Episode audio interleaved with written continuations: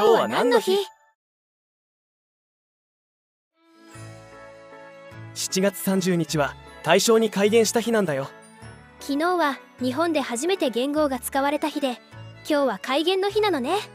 せんきゅうひゃくじゅうにねんしちがつさんじゅうにちはめいじよんじゅうごねんでもあり、大正元年でもあるんだね。もしかして崩御の日に改元が発表されたとか？発表されたのがその日だったのかどうかはわからないけど、天皇崩御の日が新しい元号の始まりということだね。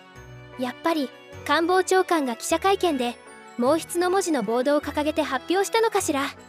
パシャパシャフラッシュを浴びたのかどうかはわからないけど、注目は集めただろうね。大正という元号の由来は何なのかしら。古代中国の書物が由来のようだね。大いに通りてもって正しきは天の道なりという一節からの引用のようだね。聞いただけだとよくわからないけど、正しい世の中にしましょうという願いが込められていそうだね。人を導く人はみんなの言葉をよく聞いて行動しなければならないという意味が込められている言葉なんだって。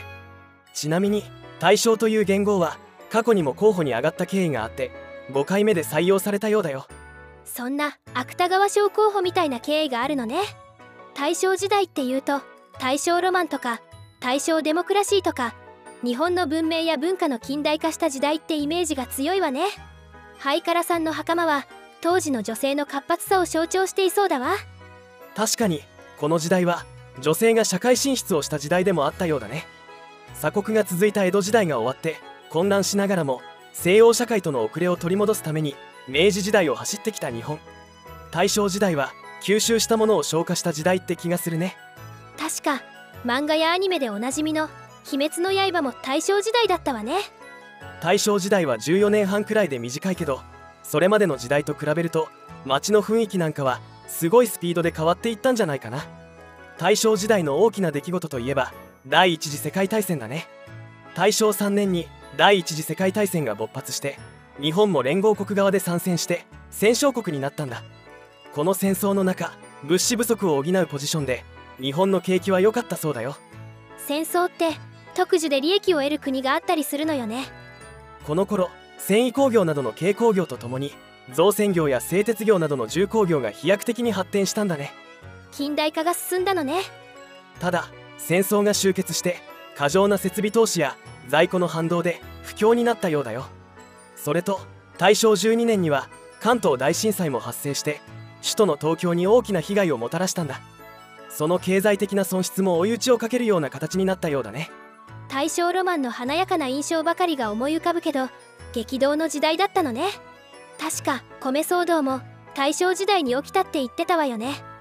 経済も低空飛行、国際情勢もアメリカと険悪な状態になったりして、もやもやした感じで昭和を迎えたという面もあったようだよ。でもやっぱり民衆が活気づいた時代ってなんだか魅力的に映るわね。今日のおすすめの曲はこちら、ティータムさんの「ハッピーロード」です。今日も一日頑張りましょう。